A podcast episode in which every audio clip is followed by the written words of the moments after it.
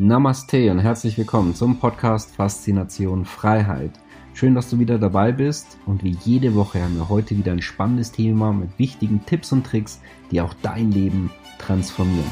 Mein Name ist Thorsten Wittmann und ich bin internationaler Finanzautor, Speaker, Selfmade Multimillionär und Gründer einer der größten Geld-Communities im deutschsprachigen Raum. Und jetzt lass uns loslegen. Ja, wir haben heute spannende Themen zu besprechen mit einem spannenden Gast, Professor Dr. Thorsten Poleit. Es wird gehen auch um die ja, bekannten Themen wie beispielsweise Russland, Ukraine, die Zinsmärkte drehen, das Sorgenkind der Euro, Drohnenteignungen. Wie kann man sich jetzt als Privatanleger positionieren? Ja, und für diejenigen, die unseren heutigen Gast, den wir erfreulicherweise nach circa eineinhalb Jahren ähm, heute wieder mit dabei haben, falls du ihn noch nicht kennst. Ja, Professor Dr. Thorsten Pohleit war 15 Jahre im internationalen Investmentbanking tätig, seit April 2012 Chef Volkswirt der Degussa, Europas größten Edelmetallhandelshaus, seit 2014 Honorar Professor an der Universität in Bayreuth, Präsident des Ludwig Mises Institut Deutschland und ist selbst Investor und berät institutionelle Investoren. Ja, lieber Herr Dr. Pohleit, schön, dass Sie wieder mit dabei sind. Zunächst mal vielen Dank, Herr Wittmann, für die Einladung und auch ich freue mich, dass wir das Gespräch wieder aufnehmen. Und ja, kommen wir doch direkt gleich zu den brisanten Themen, weil ich glaube, da gibt es einiges zu besprechen und es ist auch nicht langweilig dort draußen. Wir hatten ja gerade noch ein bisschen Smalltalk. Ähm, Sie arbeiten aktuell auch an einem Artikel, den Sie ja nennen, der perfekte Sturm. Ja, was meinen Sie damit und wie würden Sie die aktuelle Situation zusammenfassen? Ja, das ist nett, dass Sie die äh, Begrifflichkeit aufgreifen. Der perfekte Sturm ist ja bei den Meteorologen ein, ein Begriff, äh, kennzeichnet ein seltenes, schweres Unwetterphänomen, äh, das, wie ich sagte, selten eintritt. Und äh, zum Eintreten ist das Zusammenwirken von einer Reihe von Faktoren verantwortlich. Und ähm, das war dann die Idee, die aktuelle Entwicklung, die wir weltweit jetzt beobachten können, eben unter diesen Titel zu stellen. Denn äh, es sind einige Faktoren tatsächlich jetzt wirksam geworden, die doch einige Befürchtungen äh, nochmal unterstreichen, die ja vielfach schon geäußert wurden. Also die geopolitischen Spannungen, äh, die sind äh, sicherlich gestiegen in den letzten Quartalen, in den letzten Jahren. Die Rangelei um die neue Weltordnung ist hier sicherlich das Stichwort. Der Ukraine-Krieg mit den möglichen, äh, auch vor allem militärischen Eskalationspotenzialen ist an der Stelle zu nennen. Und natürlich, um es ganz kurz zu fassen, die Inflation, die jetzt zurückgekommen ist, nicht nur in Deutschland, in Europa, sondern weltweit, steigen die Preise massiv an. Äh, und ich befürchte, dass das eine Entwicklung ist, die gekommen ist, um zu bleiben. Und das äh, ist natürlich letztlich auch eine Gefahr für das äh, Fiat-Geldsystem, also das ungedeckte Geldsystem weltweit. Insofern äh, möchte ich es an der Stelle vielleicht belassen, äh, diesen perfekten Sturm hier anzudenken. Äh, man kann also nur hoffen, dass sich diese Faktoren wieder entspannen und dass es eben zu keinem Ausbruch eines perfekten Sturms kommt. Hm.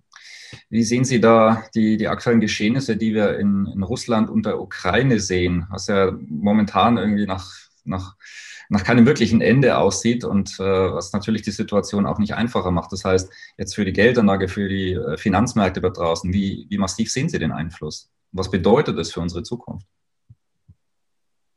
Da gibt es natürlich eine, eine Reihe von äh, Faktoren, die an der Stelle zu benennen sind. Äh, natürlich das menschliche Leid, was äh, dort äh, sich vor unseren Augen vollzieht, äh, ist, ja, man kann nur erschüttert sein und hoffen, dass man doch zu einer diplomatischen Lösung kommen wird, friedliche Lösung, eine friedliche Lösung herbeiführen kann, um diesen Konflikt zu entschärfen. Also für die Menschen, für die unmittelbar betroffenen Menschen in der Region, aber auch eben, ich sprach davon, die militärischen Eskalationspotenziale, äh, dass man die entschärft. Also auch hier spreche ich gewissermaßen eine Hoffnung aus, dass man doch zu einer diplomatischen Lösung in irgendeiner Weise kommen kann. Denn eine Fortführung dieser kriegerischen Auseinandersetzung ist natürlich äh, zu groß, ein, ein, ein zivilisatorischer, äh, eine zivilisatorische Katastrophe. In, insofern äh, äh, das zum einen, zum anderen gibt es natürlich auch wirtschaftliche Folgeschäden, Kollateralschäden, die die Sanktionspolitik des Westens hat, die auch die, ähm, die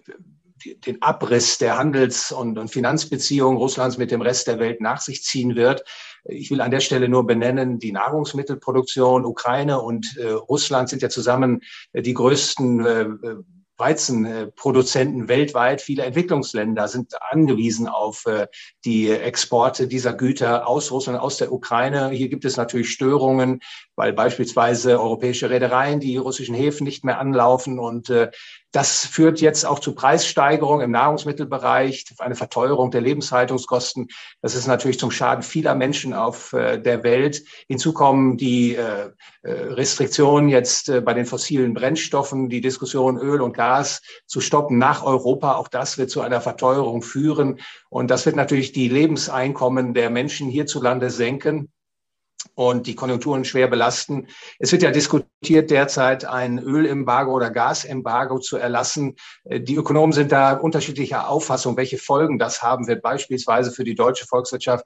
Ich zähle eher zu denjenigen, die äh, schwere Schäden äh, befürchten, äh, denn gerade diese leitungsgebundenen Energien lassen sich nicht ohne weiteres substituieren. Also insofern ist äh, der Konjunkturabschwung hier im Euroraum sicherlich maßgeblich jetzt äh, bedingt durch das, durch die Folgeeffekte der, des Ukraine-Krieges und äh, letztlich auch die Wahrscheinlichkeit einer Rezession in 2022, 2023.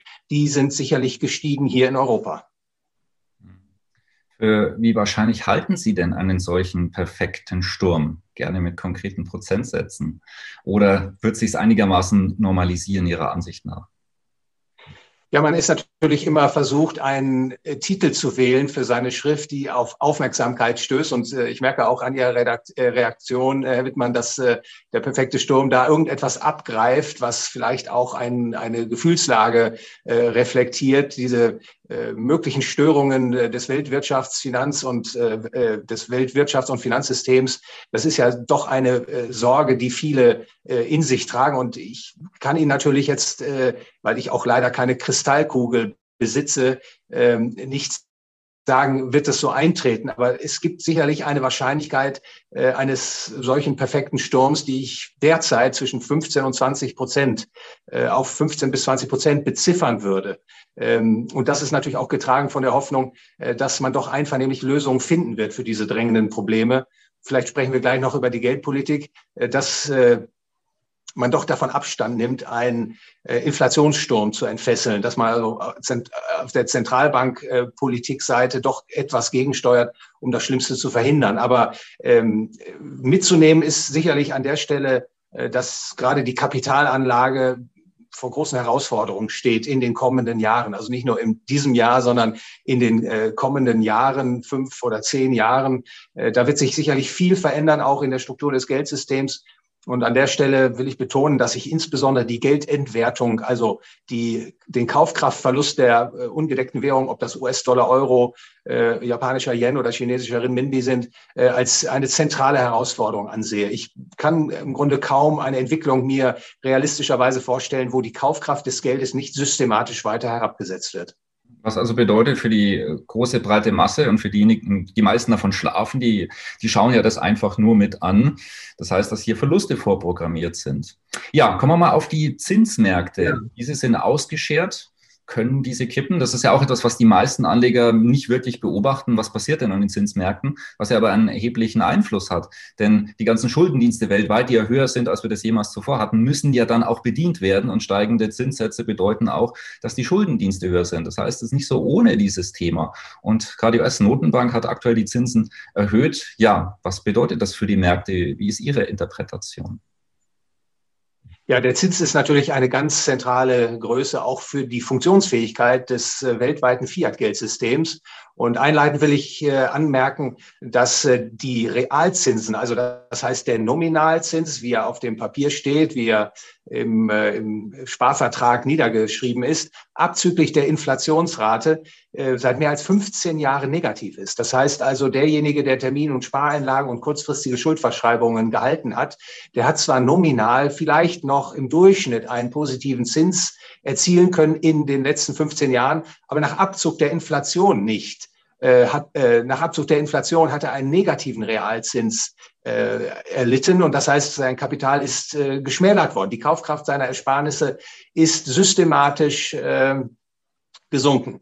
Und äh, mit dem Blick jetzt auf die aktuellen Geschehnisse das äh, Ausscheren des Zinses. Äh, ich habe äh, vielleicht diese Grafik äh, Ihnen ja äh, übersandt, äh, wo man sehen kann, äh, seit den frühen 80er Jahren äh, ist der Langfristzins in Amerika im Grunde wie an der Schnur gezogen, abgesunken. Und jetzt sieht man am äußeren Rand, dass äh, der Zins für die 10 Jahres äh, Staatsanleihe in Amerika äh, leicht über drei Prozent gestiegen ist. Und das ist so gewissermaßen so ein Ausbruch äh, dieses, aus diesem Trendkanal nach unten.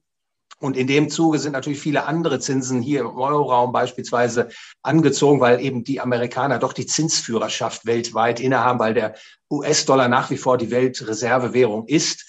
Und äh, die Frage ist natürlich, ist das eine Zinswende? Ist das ein nachhaltiger Ausbruch aus diesem Zinskanal? Kann der Sparer jetzt hoffen, äh, dass er wieder auskömmliche Zinsen erhält, auch nach Abzug der Inflation? Und ich befürchte, dass das nicht der Fall sein wird, dass dieser Ausbruch äh, letztlich doch äh, zeitlich begrenzt sein wird, dass wir keine wirkliche Zinswende sehen werden, die auch den Realzins wieder aus dem Negativbereich holen wird. Und der Grund ist die Funktionsweise des äh, ungedeckten Geldsystems. Äh, es, ist im Grunde hier erforderlich, dass der Zins im Zeitablauf auf immer tiefere Niveaus geschleust wird, um diese, Sie sagten es bereits, diese Schuldenstände, die immer weiter angewachsen sind, in den äh, letzten Jahrzehnten zu finanzieren. Also ein Ausbruch ähm, auf vier, fünf, sechs Prozent dauerhaft würde wahrscheinlich diese Schuldenpyramide zum Einsturz bringen. Und deshalb befürchte oder vermute ich auch, dass die Zentralbanken zwar etwas die Zinsen anheben werden, aber in Amerika der Zinsanstieg bei zweieinhalb, drei Prozent letztlich dann zum Stillstand kommt und dass auch das Aussetzen der äh, Aufkäufe von Staatsanleihen durch die Zentralbank nur eine vorübergehende Maßnahme sein werden, um das Vertrauen wieder etwas herzustellen in den Finanzmärkten und äh, dass es dann weitergeht mit dem Zinsabwärtstrend, wie in dieser Grafik abgebildet. Mhm. Ja, kommen wir doch mal Richtung äh, Europa und zum Euro. Wie sehen Sie die Situation von, von der Währung, wo die meisten Zuseher wahrscheinlich die, die Heimatwährung haben und auch viele Investments in diesem Bereich oder auch Bankguthaben, Lebensversicherung etc. Sollte man sich, kann man sich um den Euro Sorgen machen? Wie ist Ihre Meinung? Ja, also, Herr Wittmann, Sie wissen ja, ich bin da etwas vorbelastet, weil ich ja ein, ein Ökonom bin, der seit Anbeginn äh, der Euro-Einführung skeptisch war, dass das eine gute Idee ist, nicht eine Einheitswährung per se zu haben in Europa, sondern ein ungedecktes Fiat-Geld zur Einheitswährung zu machen. Da liegt das große Problem. Und insofern bin ich äh, seit Beginn dieser Währungsunion, äh, dem, stehe ich dem Euro skeptisch gegenüber.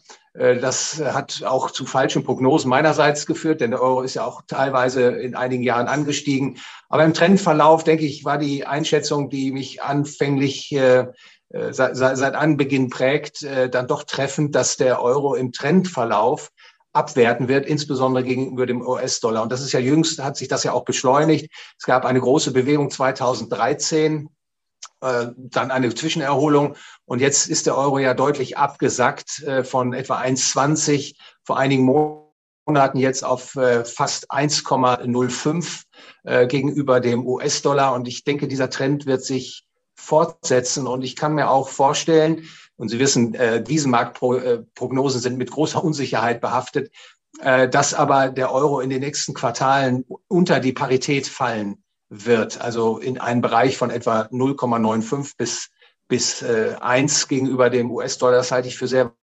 wahrscheinlich. Und der Grund ist äh, zum einen diese strukturellen Probleme im Euroraum. Der Ukraine-Krieg wird das äh, tendenziell verstärken. Äh, ich befürchte auch, dass Europa einen Kostennachteil bekommt bei, bei der energieintensiven Produktion dass das dazu führen wird, dass auch Kapital abgezogen wird, aus dem Euroraum in anderen Regionen investiert wird, dass darunter letztlich natürlich auch Wachstum und Beschäftigung leiden.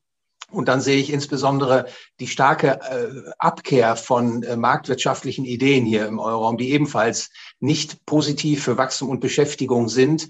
Ähm, und es ist natürlich immer eine, eine, eine, eine relative Beurteilung des Einwährungsraums gegenüber dem anderen. Aber ich glaube, da haben die Amerikaner einfach höhere Wachstumspotenziale. Und das wird sich meine ich, in den kommenden Quartalen sich auch zeigen, dass der Euro weiter nachgeben wird gegenüber dem US-Dollar. Also nicht äh, in direkter Bewegung, es kann da auch wieder Zwischenerholung geben, aber tendenziell wird der Außenwert, der äußere Wert des Euro weiter abnehmen. Ja, kommen wir zu dem äh, auch immer mehr diskutierten Thema Enteignungen, auch vor allem in Form von einer Vermögensabgabe. Ja, wird mehr diskutiert, auch in der deutschen Politik. Und Frage an Sie, können Sie sich das vorstellen? Und wenn ja, kann man sich da irgendwie gut gegen absichern? Also, Herr Wittmann, ich kann mir viele Dinge vorstellen und äh, der Blick ins Geschichtsbuch zeigt auch, dass äh, der Staat so manche Dinge tun kann und getan hat, die alles andere im Interesse der Bürger gewesen sind. Insofern ist eine Vermögensabgabe tendenziell etwas, äh, was es schon gegeben hat und was wieder zum Einsatz kommen kann. An der Stelle will ich äh, auch vielleicht betonen, dass auch die Inflationspolitik eine Form der Enteignung ist. Die Ersparnisse der Bürger werden herabgesetzt.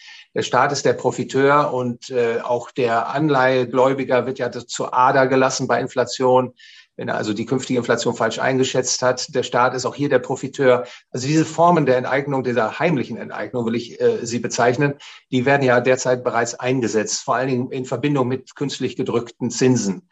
Ähm, und auch jede offene Besteuerung ist ja eine Form der Enteignung von, von Einkommen und Vermögen derjenigen, die die Einkommen und Vermögen produzieren. Und ähm, ja, letztlich äh, ist natürlich auch eine Vermögensabgabe denkbar. Nur glaube ich, dass man derzeit doch stärker auf die Inflation setzt als Umverteilungsmechanismus äh, zur Stopfung der Haushaltslöcher. Insofern glaube ich, die erste Herausforderung für jeden Anleger ist, äh, sein Portfolio zu sichten, zu schauen, wo gibt es Verwundbarkeiten gegenüber der Inflation und was kann man äh, tun. Äh, was kann man sinnvoller, äh, vollerweise tun, um die Inflation, wenn sie denn in den nächsten Jahren, wie ich befürchte, eben hoch bleiben wird, dass man der entkommen kann. In einem zweiten Schritt wird man dann sehen müssen, wie kann man auf restrikt, äh, äh, repressive Maßnahmen wie eine Vermögensabgabe reagieren. Aber der erste Schritt, den sollte man erstmal tun und da genau aufmerksam sein Portfolio analysieren. Hm sprich als, als Anleger noch nicht den Hauptfokus auf dieses Thema vielleicht berücksichtigen, dass es da in diese Richtung gehen könnte. Und äh, vor allem ja das Thema Geldanlage, Inflation im Auge behalten. Und das passt perfekt auch noch, ich sag mal, zum, zum Abschlussbereich für heute auch. Ja, wie sollte man sich jetzt vorbereiten? Wie sollte man als Privatanleger jetzt darauf reagieren? Was sind interessante Investments und was empfehlen Sie die Menschen da draußen, die sich auch selber um ihr Geld kümmern? Ja, ja, das sind natürlich äh, Fragen, wichtige Fragen, die eine individuelle Antwort erfordern, denn jeder Anleger ist ja unterschiedlich. Der eine hat einen längeren Anlagehorizont als der andere.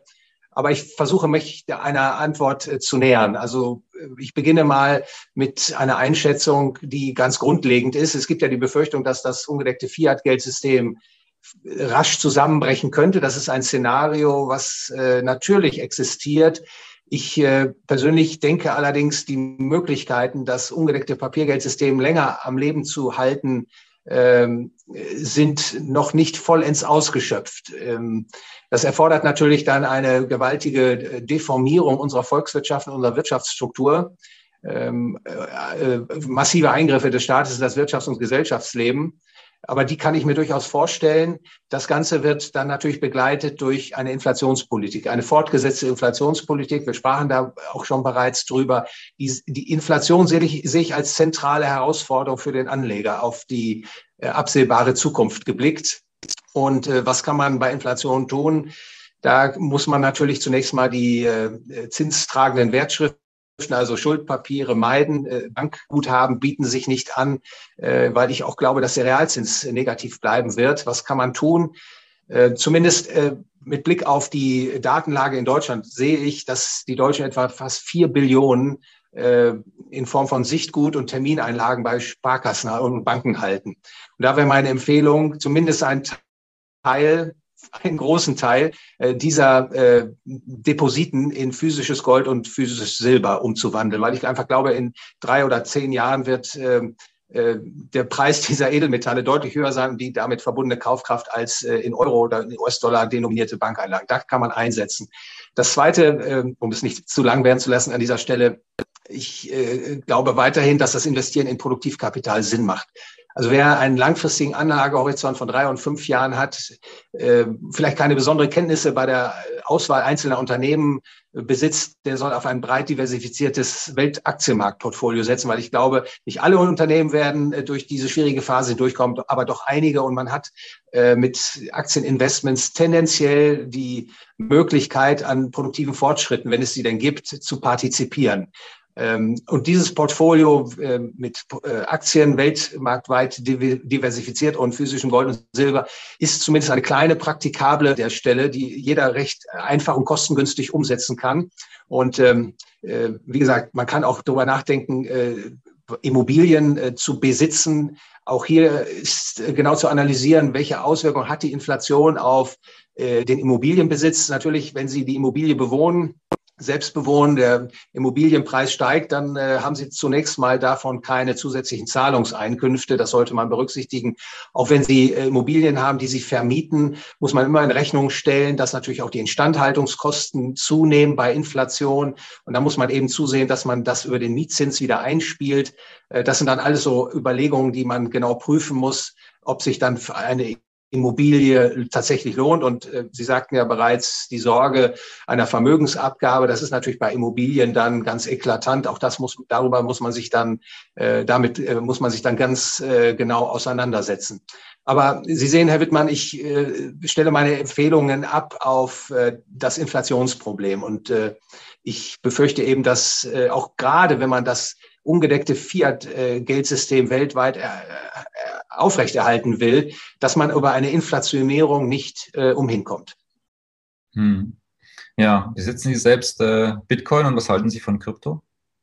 Ja, ein weites Feld, Herr Wittmann. Äh, ich äh, bin zunächst mal äh, sehr erfreut über diese Entwicklung äh, der ähm, Kryptomärkte. Ich ähm, bin ja auch ein Kritiker des staatlichen Geldmonopols und die Lösung, die ich als Ökonom anbiete, um zu besserem Geld zu kommen, damit wir also diese krisenhaften Boom- und Basszyklen hinter uns bringen, diesen, diesen der, äh, Weg in die Überschuldung verlassen können, ist eben einen freien Markt für Geld zu schaffen. Also den Menschen die Freiheit zu geben, das Geld auswählen zu können, was ihren Zwecken am besten dient. Und äh, das ist äh, ein Kandidat, den Sie genannt haben, der Bitcoin in diesem Wettbewerb Gold und Silber gehören auch in diesen Wettbewerb.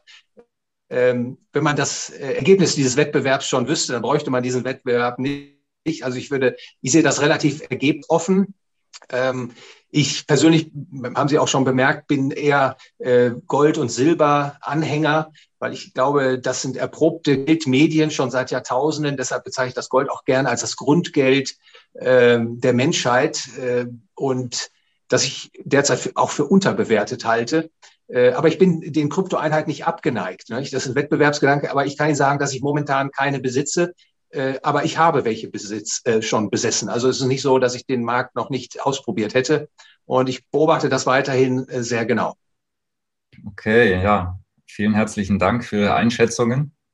Und ähm, ja, war einiges mit dabei, denke ich, für unsere Zuschauer.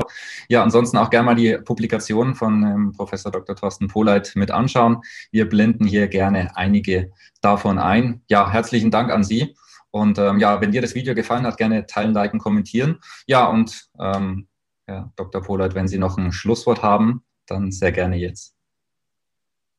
Ja, ich äh, äh, möchte allen äh, Zuschauern und Zuschauern natürlich für die Aufmerksamkeit danken und ähm, an der Stelle sagen, die Zukunft ist ungewiss. Äh, und äh, ich glaube, es ist wichtig, in Szenarien zu denken. Also sich nicht auf ein Szenario festzunageln, sondern äh, sich selbst zuzugestehen, dass man die Zukunft oder die wenigsten von uns die Zukunft treffsicher äh, vorhersagen können. Und ich habe die Erfahrung gemacht, dass wenn man mit in Szenarien denkt, man häufig auch äh, Risiken identifizieren kann und Fehler auch bei der Kapitalanlage vermeiden kann. Also das Szenario, was ich Ihnen vorgestellt habe, ist eben auch nur ein, eines der möglichen Szenarien und es spricht nichts dagegen, sich auch mit äh, äh Szenarien zu beschäftigen, die vielleicht eine nicht so positive äh, Entwicklung äh, uns äh, in Aussicht stellen. Also insofern nochmal die Betonung, es ist sinnvoll, als Kapitalanleger umsichtig zu denken und in verschiedenen Szenarien Gedanken auszubreiten und dann auch mit Wahrscheinlichkeiten